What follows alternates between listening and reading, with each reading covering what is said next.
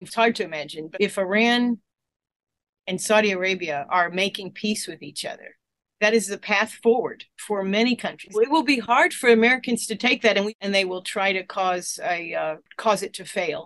As American politicians and institutions find out how weak they really are in the global stage. We it is not a unipolar world anymore. They don't like peace, and we don't want peace. They redistribute funds, they foment wars. If a congressman stands up and says, "I don't want to do the war, let's think about peace," they immediately start closing defense manufacturers in that congressman's district. If he doesn't bow down and then the people are unemployed and they go oh wait a minute. I want war because i have a job making bombs. One of our biggest export industries is defense. Our whole system is oriented in a way that is not healthy very bad sign for american defense contractors stop fomenting wars around the world. Let's pay attention to our own country. Let's fix our bridges and our train tracks and try to help our own people with the wealth, whatever wealth we have. We should try to fix things at home.